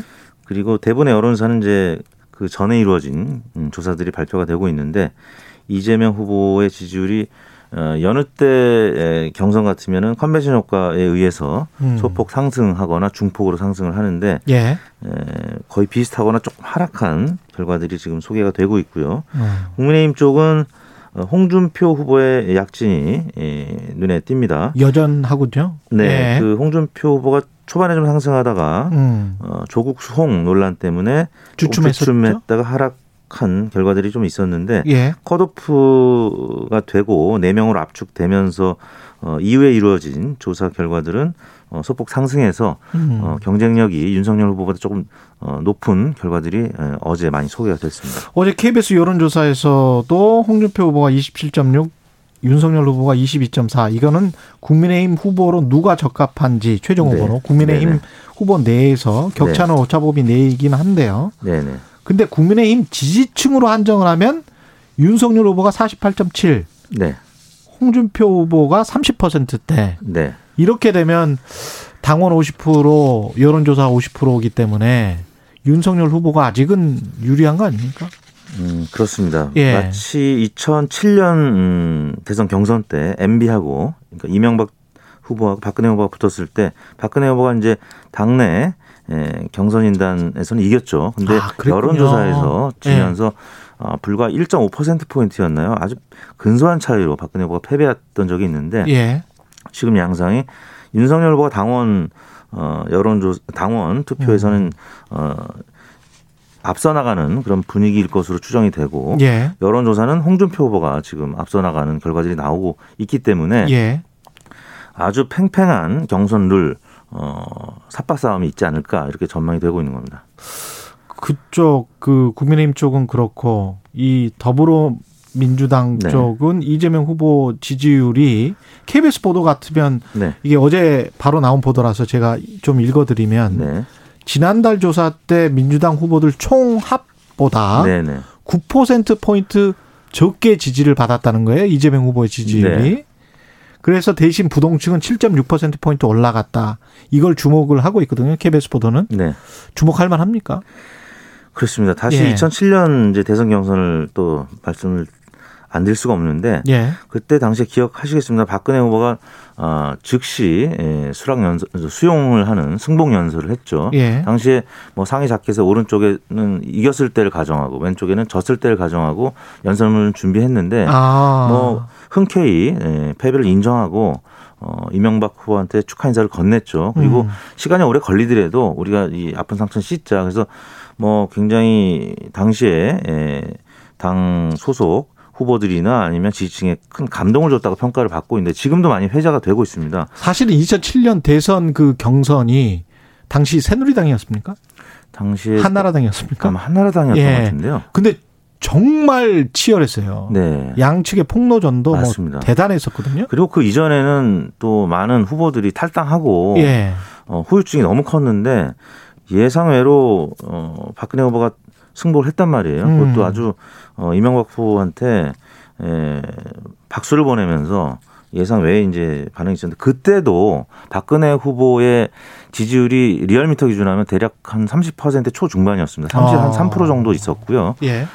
이명박 후보가 한 30, 한6% 정도. 그러니까 경선 마지막 전에 이루어진 조사. 그랬군요. 근데 예. 박근혜 후보 어, 지지율 33% 중에 경선 다음 날 조사를 해봤더니 다음 주에 조사해봤더니 23%만 MB 이명박 후보한테 넘어갔고 10% 정도는 넘어가지 않아서 다른 후보들한테 갔거나 부동층으로 갔는데 음. 그렇게 흔쾌하게 예, 승복을 했음에도 불구하고 3분의 2만 넘어갔거든요. 근데 예. 예, 최근 여론조사 보면 예, 이낙연 후보 지지층이 승복을 하기 전에 예, 13일 날 승복을 했고 대부분 여론조사 어제 발표된 것들은 11일에서 12일 이렇게 걸쳐서 됐거든요. 예. 그러다 보니까 승복하기 전이군요. 예, 승복하기 이게. 전에 이제 여론 조사들이기 때문에 음. 뭐한 이낙연 후보 지지층이 한20% 안팎 정도만 이재명 후보를 지지하는 것으로. 예. 그래서 말씀하신 대로 어 민주당 후보들의 합보다 한참 모자라는 그러네요. 어, 전체 합에 미치지 못하는 그런 결과가 나타났다는 점인데 이제 승복을 수요일 날 했기 때문에 예. 조금 이제 컨벤션 효과 뒤늦게 나타날 가능성은 있는데 어제 또 이낙연 후보가 해단식에서 좀 아쉬운 얘기를 했습니다. 본인 스스로 네. 경쟁 후보 캠프에서 뭐 가령 인격을 짓밟았다는 표현, 또 유린하는 일이 있었던 이런 표현들이 있어서 아직까지는 앙금 있는 있어요. 예, 예. 그런 표현들 했고 또 음. 지지층은 어제 지지자들 일부는 경선 결과에 대한 효력 정지 가처분 신청을 하겠다고 했습니다. 그렇죠. 네, 예. 그게 남부지법에 하겠다고 했으니까 아마 했을 것 같은데 예.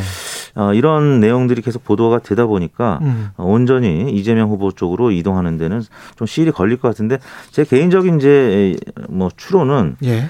이 본선이 이제 한참 진행이 되는 뭐 11월, 12월쯤 가면은 상처가 좀 많이 아물게 됩니다. 그리고 이낙연 후보도 어 지금은 많이 힘든 상황일 텐데 어 11월, 12월 정도 되면은 또 지원 유세를 할 가능성도 어, 어 좀 있죠. 예. 그러다 보면 선거 종반으로 가면 민주당 지지층은 이제 이재명 후보 쪽으로 또 국민의힘 도 마찬가지일 겁니다. 경선 이후에 좀 앙금이 남아있더라도 예. 홍준표 후보가 됐든 윤석열 후보가 됐든 유승민 원희룡 후보가 됐든 패배자들의 지층은 처음에는 좀 이탈했다가 나중에 또 결집하는 모습들을 많이 나타냈거든요. 예.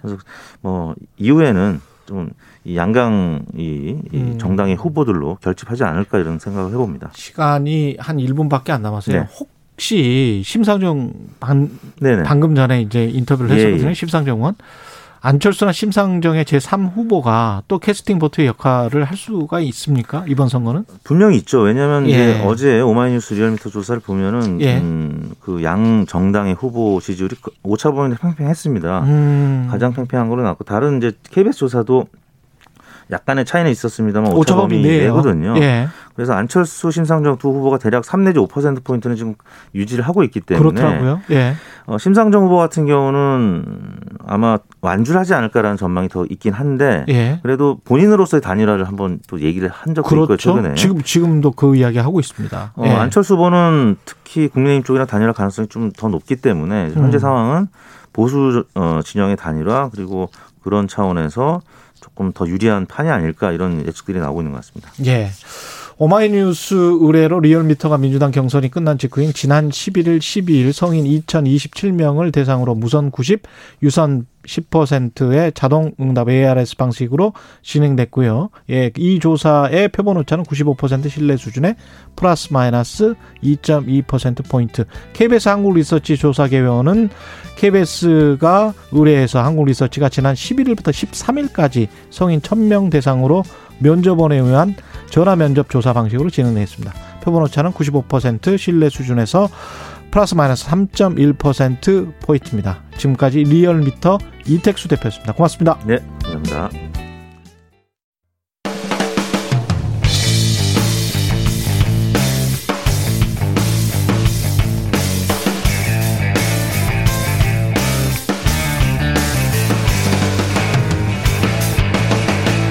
최경영의 최강 시사. 네, 직장 내 괴롭힘 금지법 시행된 지 2년이 넘었는데요. 현장에서는 변화도 좀 있을 것이고 한계가 공존하는 가운데 어제부터는 사용자의 친인척이나 그러니까 고용주죠. 고용주의 친인척이나 배우자의 갑질도 처벌할 수 있게 됐다는 보도가 나왔습니다. 네, 어떤 내용이고 어떤 의미, 한계가 있는지 직장 갑질 119의 윤지영 변호사 연결되어 있습니다. 안녕하세요. 예, 안녕하세요. 예. 직장 내 괴롭힘 금지법 시행된 지 2년, 2년 좀 넘었는데 직장 내 괴롭힘 금지법이 뭔지 아직 잘 모르시는 분들도 있을 것 같습니다. 예. 어, 아마 다들 대한항공의 조현아, 조현민이 직원들에게 한 폭언, 어, 해양 지시 이런 것 기억하실 겁니다. 그렇죠. 예, 그리고 박찬주 전 육군 대장이 공관병에게 뭐 청소, 빨래 등의 사적 지시를 한 것도 기억하실 테고요. 음. 어, 결정적으로 웹하드 업체인 파일노리, 위디스크의 소유주죠. 그 양진호가 직원의 뺨을 때리는 영상 많이들 보셨을 겁니다. 그렇죠. 네, 이 일이 있은 직후에 근로기준법이 개정이 되었어요. 아. 그래서 직장에서 우월한 지위를 이용해서 괴롭히는 행위를 직장 내 괴롭힘 이라고 규정을 하고 이를 금지하는 규정을 근로기준법에 담았습니다. 예, 예. 그래서 그 누구도 직장 내 괴롭힘을 해서는 안 된다. 그리고 회사는 직장 내 괴롭힘 발생 시 조사를 하고 가해자를 징계하고 피해자를 보호해야 한다는 것이 법의 주요 내용입니다. 그렇군요. 이 법이 발효가 되고 2년 동안에 현장에서는 어떤 의미 있는 변화가 있었습니까? 어, 그렇죠. 저희 그 직장갑질 119에서 매 분기마다 실태 조사를 하는데요. 예. 어, 2년 전에 이제 법 시행 직후에는 괴롭힘 경험이 있다는 비율이 한 45% 되었는데 예. 2년이 지난 올해 9월에는 28%로 감소했습니다. 오, 예, 그리고 잘 실제로 됐네요. 법 시행 후 예, 직장 내 괴롭힘이 이제 줄어든 것 같다. 이렇게 생각하는 응답도 한 60% 가까이 되어서 법에 효과가 있는 건 좀 분명해 보입니다. 예. 그 근데 이제 신고 접수된 게 처벌로 바로 이어집니까? 아니면은 처벌로 이, 이 애매모호하다라고 해서 처벌로 이어지지 않는 경우도 많, 많을 것 같은데요. 어, 사실 처벌까지 가는 경우는 극히 드뭅니다. 음. 그래서 지금 어, 윤준병 의원실에서 최근에 조사한 것 보니까 어, 최근 2년 동안 1만 천여 건의 신고가 접수됐지만 검찰에 송치한 건수는 전체 1%도 안 된다고 하고요. 예. 그 이유는 이 직장 내 괴롭힘과 관련해서 이 신고에 대한 보복 조치 말고는 사실 처벌할 수 있는 규정이 없었어요. 음. 그래서 예컨대 뭐 직장 내 괴롭힘을 한 사람에 대해서도 그리고 이제 아무런 조치를 취하지 않은 회사에 대해서도 벌칙을 부과하는 규정이 없다 보니까 신고를 해도 처벌하기가 매우 부- 어려운 그렇죠. 거죠. 예. 예, 그래서 이제 노동청도 일단 회사에서 먼저 해결하라. 그래서 음. 이제 신고를 돌려보내는 일이 사실 비일비재했습니다.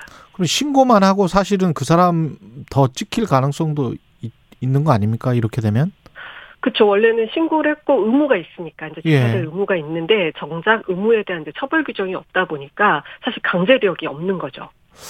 아, 그건 좀 문제가 되긴 되네요. 근데 이제 이 어제 개정된 직장 내 괴롭힘 금지법에는 또 이제 고용주의 친인척의 갑질도 금지한다. 이런 내용은 또 들어가게는 됐습니다. 네, 맞습니다. 그래서 이제 어제부터 이제 시행이 됐는데요. 개정법이 시행이 됐는데, 일단은 그 강제력을 부과하는 게 하나고, 그리고 이제 말씀하신 것처럼 그 사용자, 그리고 이제 친인척의 갑질도 처벌하는 게 주요 내용이에요. 그래서 이제 사용자나 그 배우자 또는 친인척이 갑질을 하는 경우에는 1천만 원 이하의 과태료를 부과할 수 있게 되었고요. 그리고 어, 조사를 하지 않거나 아무런 조치를 취하지 않는 회사에 대해서도 500만 원 이하의 과태료를 부과할 수 있게 되었습니다. 이게 어떤 사, 사례들이 있어서 아까 뭐 양진호 사건 말씀하셨지만 그런 사례들이 있어서 이 내용을 추가하게 된 건가요? 그렇죠. 그 이제 직장 내 괴롭힘이 대표나 아니면 그 가족에 의해서 이루어지는 경우들이 굉장히 많고 예. 또 실제로 그렇게 이루어지는 경우에는 회사 내에서 해결이라는 건 불가능해요. 음. 결국에는 노동력, 어, 노동청에서 이제 강제력을 동원할 수밖에 없는 건데요. 예. 이제 저희 제보가 굉장히 끊임없이 이루어지고 있습니다. 그래서 사연 하나를 소개하면 뭐 예컨대 뭐 대표, 대표의 사모, 아들, 사촌 뭐 이런 사람들이 같이 일하는 가족 회사인데 예. 어 직원들이 이제 다 같이 밥을 먹는데 설거지는 어, 가족 외에 다른 직원들한테만 시키고 뭐 쓰레기 분리수거도 가족 외의 아. 직원들에게만 시키는 거죠. 그리고 이제 팀장이 사장의 사촌 동생인데 예. 이 팀장이 직원들에게 막 윽박을 지르고 그 직원들의 행동을 부풀리거나 거짓으로 이제 대표에게 보고를 하는 거예요. 제보 주신 분은 이 팀장을 직장내 괴롭힘으로 신고를 해도 대표이사가 큰아버지인데 이거 어떻게 해야 되냐 이렇게 아. 질문을 해 오시는 거죠. 예. 그리고 이제 병원장 아내인데 이 아내에게 인사를 제대로 하- 안 했다라는 이유로 직원을 해고시킨 사례도 있습니다. 어, 제가 뭐 두 개의 사례만 얘기했지만 사실 가족회사에서 이런 형태의 어떤 갑질이 사실 굉장히 많이 발생을 하고 있는 거죠. 이건 어떻게 보면 뭐 인성의 문제나 상식의 문제인 것 같기는 한데 이- 예. 이런 거를 또 법으로 규제까지 해야 되는 현실이 참 안타깝기는 합니다. 예, 그렇습니다. 예. 특히 이제 말씀하시는 경우는 소규모 사업장들, 5인 미만 사업장들이 굉장히 많을 것 같아요. 그런 쪽에서는 이런 일들이 또 일어나면 법적으로도 굉장히 좀 작은 그룹이라 이걸 네. 뭐 어떻게 해야 될지도 모르겠네요. 그렇죠. 이제 예. 오미만 사업 사업 장에서 어 이제 좀 오인만 사업장 특징이 있습니다. 일단 사장이 정권을 휘두를 수 있다. 그리고 이제 직원 수가 적어 적다 보니 사장이 네. 직원을 함부로 해도 잘 드러나지 않는다. 이런 특징이 있고요. 그런데 직장갑질 119에 올미만 사업장에 근무하는 분들이 이제 많이들 제보를 해오고 계시는데, 어, 뭐, 대표가 직원들에게 윽박 지르고 이제 비하는 일 때문에 심리 상담을 받는 분이에요. 예. 이제 대표에게 항의했더니 그냥 그 자리에서 너 나가. 이렇게 바로 해고된 경우도 있고요.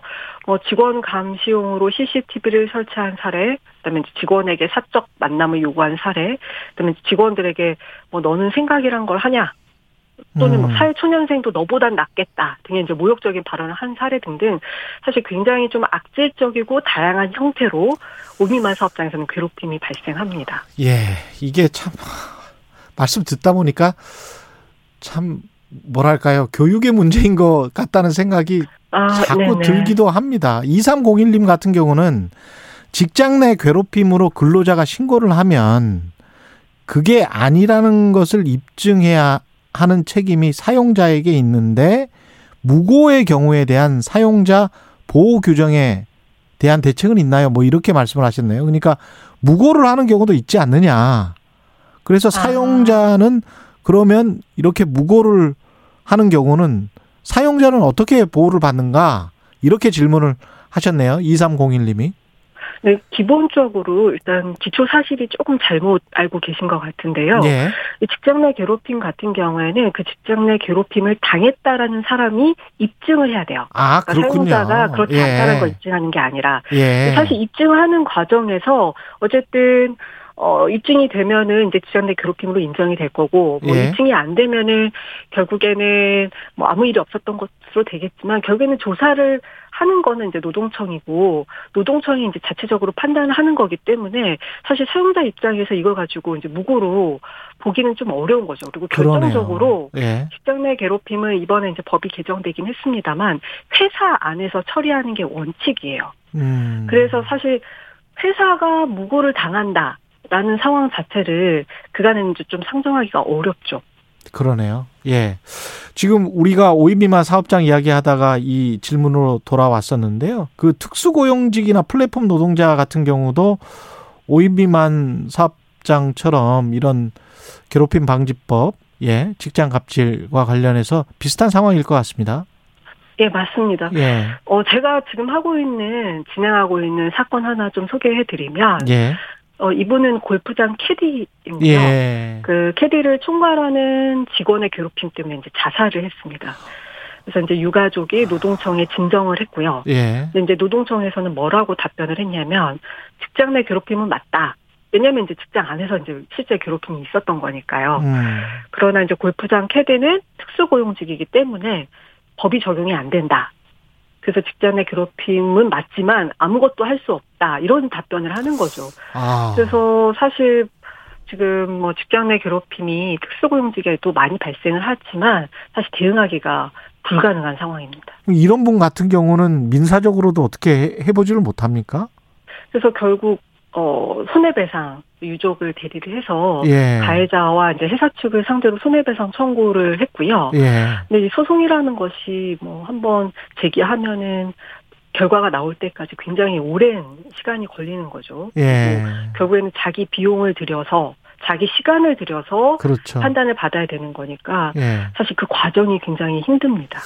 어떻게 보면 이 괴롭힘 방지법 같은 경우는 손해배상이나 이런 그 아주 민사적으로 가기 전에 좀 막, 막아주는 그런 법이군요.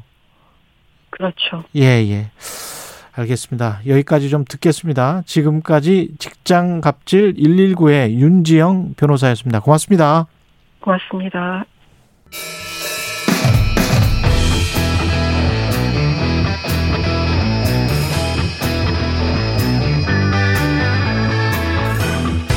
예, KBS 1라디오 여러분은 하루에 얼마나 들으십니까? 어떤 프로그램을 제일 즐겨 들으십니까? 24시간 꽉 채우는 수많은 KBS 1라디오 프로그램 중 대표 프로그램, 대표 선수들을 소개해드리고 있는데요. 최경령의 최강시사 특집 기획, 우리는 원팀이다. 예, 두 번째 순서, 평일 낮 12시 10분, 최영일의 시사본부를 진행하는 최영일 평론가 모셨습니다. 안녕하세요. 안녕하세요. 예. 건강은 좀 괜찮으십니까? 아, 건강 괜찮죠. 제가 이 예. 방송 평론을 수년 동안 너무 오래 해서 그러니까요. 올 상반기에 탈이 났어요. 그 이야기 들었습니다, 제가. 그래서 제가 이제 주당 평균 47회 방송. 주당 평균 연간 한 연간 2,400회 정도 하더라고요. 그러니까 최영일 평론가 거의 그 틀면 거의 다 틀면 나오잖아요. 나오는. 예. 그래서 이제 이 6월 말 이후 7월부터 예. 일을 뭐 한 4분의 1, 3분의 1로 줄이고 잘하셨습니다. 한가해져서 예. 너무 건강이 좋아지고 있죠. 그리고 또 진행을 하시니까 아무래도 네. 다른 쪽에 패널 나가시기가 부담스러운 측면도 있을 겁니다. 다 줄였죠. 그러니까 예. 같은 라디오 매체에서는 예. 이제 외부 출연 다 줄이고 점심 시간 저희 음. KBS 일라디오 시사본부에 집중하고 있습니다. KBS 일라디오에 사실 보면 터프한 남자들이 많은 것 같아요. 왜냐하면 최영일 평론가도 네. 오토바이 타고 다니는 거 유명한데 네네네네. 사람들이 잘 모를 텐데 네. 홍사훈 기자도 오토바이 타거든요. 예. 예, 오토바이 타고 출퇴근을 하는데 꽤 커요. 꽤 큰, 꽤큰 오토바이를 타고. 그러니까 이제 이 예. 요즘에 뭐 이 바이크, 모터사이클을 레저로 즐기는 아재들이 많아요. 예. 이거 젊은이들은 그냥 스쿠터 타고 막 이제 일하러 다니는데 예. 이렇게 중년 아저씨들이 되면 로망이 있어서 그런지 그게 1000cc 로망이군요. 이상 대형을 타는 분들이 있는데 저는 예. 중형이거든요. 800cc 대인데 800cc 대. 이거 오직 전 젊을 때는 전혀 로망이 없었어요. 오토바이에. 예. 근데 50 넘어서 방송 생방송 시간 맞추려고 어. 사륜차가 서울은 많이 밀리지 않습니까? 그것도 있구나. 예, 이륜차 면허 따고 이제 예. 너무 대형은 자동차랑 진배가 없어서 예. 메리트가 없습니다. 근데 그 이륜차 면허뿐만이 아니고 탐정 면허증도 있으십니다. 이분이. 아니 그거는요. 예. 우리가 사건 사고 많이 다루잖아요. 예. 제가 뭐 사법고시 쳐서 변호사 자격은 못 따겠고 예. 우리 경찰관들이 나오셔서 수사에 대해서 많은 이야기를 해 주시는데 예. 형 흉내라도 내야 되니까 경험해 보지 못한 자가 평론을 하면 겉도는 얘기를 하게 되잖아요. 그렇죠. 그래서 한번 저도 이게 어떻게 되는 건지 보자. 그러고 사설 탐정 자격증들이 몇 개 있어요 국내에. 예. 그냥 팔주 교육 받고 어. 뭐 지문 현출하는 것도 배우고 아. 몽타주 작성하는 것도 배우고. 약간 이 경찰. 예, 예. 그래서 원래는 탐정이라고 부르면 안 됐죠. 음. 국내에서는 이게 민간조사원 자격증인데 민간 조사원 예, 예. 자격증. 최근에 이제 탐정이라는 말을 쓰도록 허용이 됐고 아. 나가서 탐정 관련 이 법이 빨리 제정될 필요가 있습니다. 정치 평론하기 위해서 탐정 자격증 받으신 분이네요. 예, 사건 사고 평론하려고 또 이 정치와 사건 사고가 다 연관돼 있잖아요. 그렇죠. 우리나라는. 네. 사건 사고나 정치 평론 언제부터 하셨습니까? 어떤 계기로? 그러니까 저는 전업 평론은 딱 10년 됐습니다. 예. 2013년 2월에 직장 생활에 사표를 내고 예. 2013년 3월부터 박근혜 정부 초기죠. 예. 2012년 12월 대선 끝난 직후에 그 종편들이 많이 생기면서 그렇죠. 평론가 수요가 많아져서 방송도 계속 불림을 받고 직장 생활을 병행하자니 힘들어서 한번 새로운 도전을 해봤는데 시장을 아, 잘 보셨네. 지금 만 10년 동안 저는 진입 타이밍이 좋았고요. 진입 타이밍 아주 좋았는데. 지금 평론가들이 너무 없어요. 예. 풍부해요. 초기에는 많은 분들이 뭐 교수 출신, 정치인 그렇죠. 출신, 뭐 전직 정치인 출신들은 지금도 많이 나오십니다만. 예. 그래서 많은 분들이 물어보세요. 어떻게 해야 평론가가 되나요인데 예. 보통 언론 출신들이 많으시고 그렇죠. 정치권 출신들이 많으시고 변호사들 많으시고. 예, 그리고 예. 변호사, 법조인 많고 학계 출신, 어, 예. 학자들, 교, 많으시죠. 이분들도 많으신데 예. 저는 특이하게 한 20년 비즈니스를 하다가 사업. 예, IT 벤처 사업을 하다가 예. 넘어온 케이스인데 좀 더 다양한 경험을 한 평론가들이 많아질 필요도 있다. 그렇습니다. 네. 예. 이 평론가로서 대장동 개발 의혹, 네네. 고발 사주 의혹 네. 어떻게 보시는지 참 궁금하네요. 어, 지금 어제 김만배 씨 이제 구속영장 기각됐잖아요. 그랬죠, 그랬죠. 검찰이 이제 부실 수사 논란 받고 오늘부터 또 야당은 특검 얘기 세게 할 텐데 예. 제가 보기에는 이건 여당은 야당 게이트다. 야당은 여당 게이트다. 우리 사회는요 좀 정치 과잉이다. 좀 심해요. 예, 뭐 예. 정치가 다 모든 문제의 이제 핵심인 것처럼 얘기하지만 결론은 그 중간에 회색지대에서 끝난다 분명히. 맞습니다. 근데 이 대장동 사건의 핵심은 예. 이거는 법조 카르텔 예. 그리고 이제 부동산 개발 사업자들의 기득권 이게 결합해 있는 게 핵심이고 구조적으로는 분명히 예. 그겁니다. 여기 예. 영- 여야 정치인들은 어떤 이제 떡고물을 얻어먹었거나 예. 뭘 이제 로비를 받고 도와줬거나 예. 누가 이제 여기 관련자들인가는 주변적인 문제인데 음. 주변 문제를 핵심에 끌어다 놓으니까 핵심을 못 찾고 있어요. 그러니까 그렇습니다. 어제 기각의 이유도 말만 믿고 수사를 한 거냐, 음. 돈의 흐름은 왜 파악 안 했느냐. 그러니까 돈은 거짓말을 하지 않는다. 그렇죠. 돈의 흐름을 추적해야 되는데 이건 지금 부실해요. 근데 계좌 추적을 왜 안 해, 안 하고 계좌 추적을 안 했을 뿐만 아니라 예. 이게 유동규 전 본부장 구속 때 음. 8억 뇌물 중에 5억이 화천대유에서 간 건데 그렇죠. 4억은 수표다라고 했는데 이게 아닌 걸로 드러났잖아요. 그러니까 그아 그거 현금이었어요. 이렇게 말을 바꿨어요. 또 5억이 다 검찰이. 현금으로 받았습니다. 예. 근데 입증은 못했고 예. 그때 주장했던 4억의 수표는 남욱 변호사로부터 나왔고 음. 그러니까 이게 지금 이 부실화돼 있다라고 볼 수밖에 없는 일들이 뻥뻥 터지고 있는 거죠. 처음부터 그리고 뇌물을 4억을 수표로 주는 사람이나 받는 사람이나 이게 네, 말이 네. 말이 됩니까? 그냥 추적이 되는데. 그리고 이제 야당 입장에서는 예. 인허가권을 당시에 쥐고 있었던 성남시장을 의심할 수도 있어요. 예. 본부장이 구속됐으니까 그럼요. 윗선 있는 거 아니냐. 예. 근데 그와 그보다 더 비중 있는 의혹을 어. 돈이 나온 것으로 돌아가지 않았을까? 그럼 전주에 대한 의혹도 그렇죠. 예. 이 여러 가지 가능성 중에 주요한 하나로 놓고 파야 되는데 지금 이 전주와 관련된 이야기는 없단 말이에요. 게다가 이게 2015년 그때부터 시작된 사건인지 그렇습니다. 개발 인허가가 날 때 그때 예. 민관 합동 개발 인허가가 날 때부터 시작된 사건인지 음. 아니면 2011년 저축은행 또는 2009년 네. 그 남욱 변호사가 한참 그 땅을 매입할 때 그때부터 시작된 건지 그렇죠.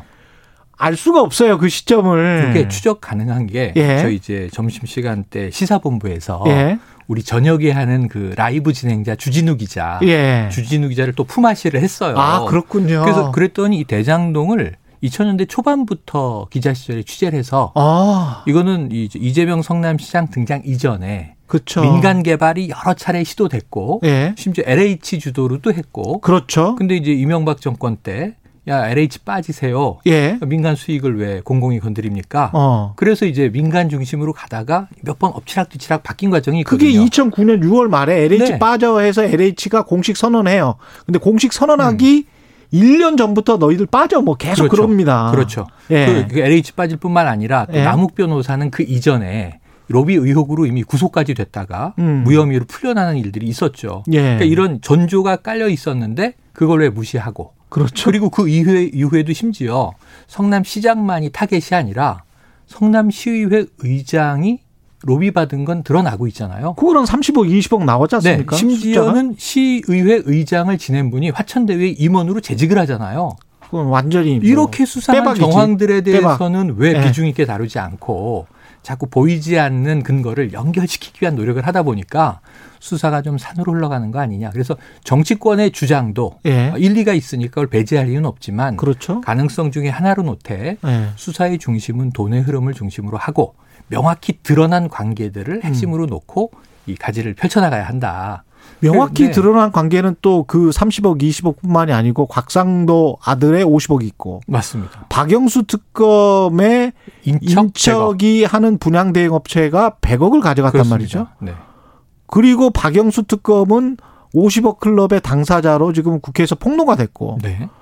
그래서 그게 훨씬 더 구체적이긴 합니다. 아직까지는. 그러니까 지금 350억 로비 자금 얘기 나오는 게 예. 이 50억 클럽이 7명이니까 음. 350억이라고 경찰은 이제 예단을 했는데 예. 그 7명 조사해야 되잖아요. 그렇죠. 최재경 전 민정수석부터 이름이 드러난 유명 인사들이 쫙 깔려 있는데 이들에 대한 줄소한 얘기는 없고 최재경 전 민정수석도 제가 아까 말씀드린 2011년 저축은행 네. 사건 때 이게 이 고리가 있거든요. 그렇죠. 맞습니다.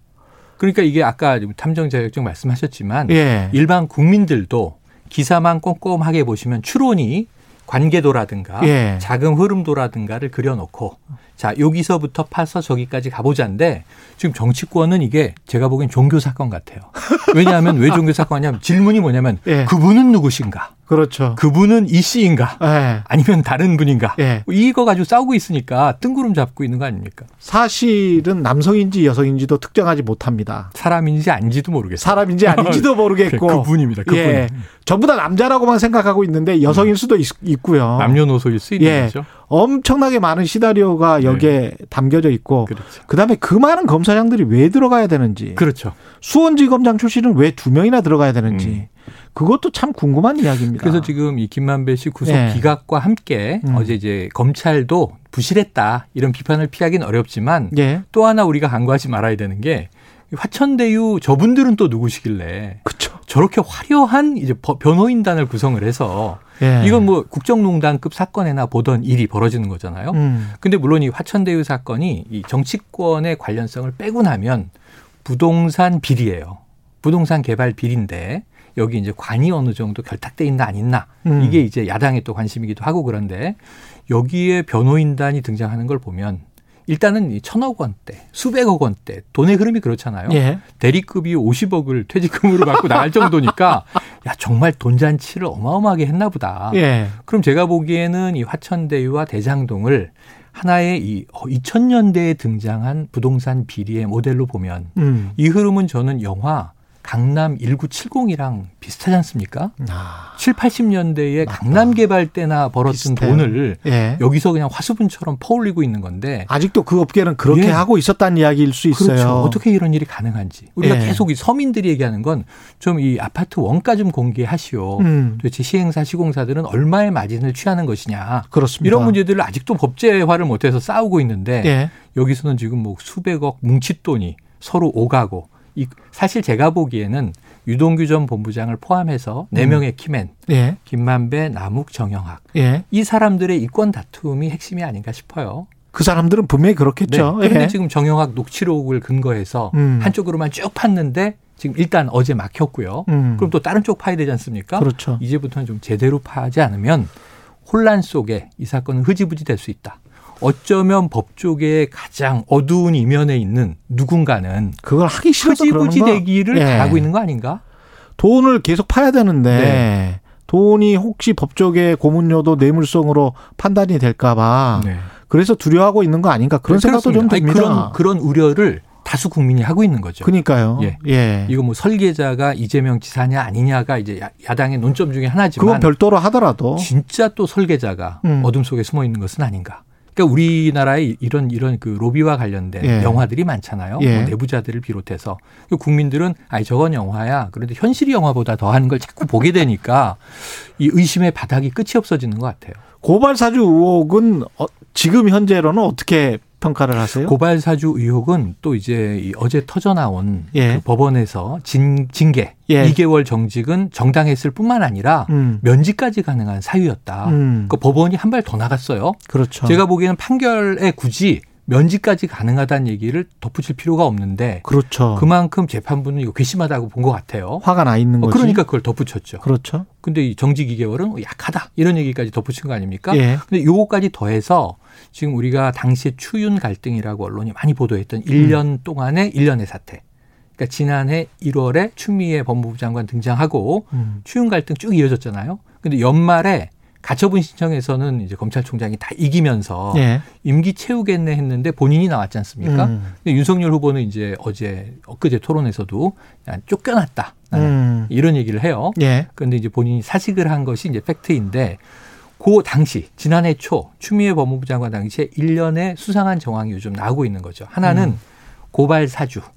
그래서 이제 이 점- 검찰총장 내외와 한동훈 검사장이 명예훼손을 당했다. 음. 이 검찰이 직접 인지 수사하기는 조금 부끄러웠는지 예. 야당을 통해서 고발하도록 그럼 검찰은 수사하기 싫은데 억지로 하는 것처럼 하겠다. 아. 이게 김웅 의원의 이제 녹취에서 그렇죠. 나온 거고요. 예. 근데 그 전에 3월 달의 정황도 연결시켜야 돼요.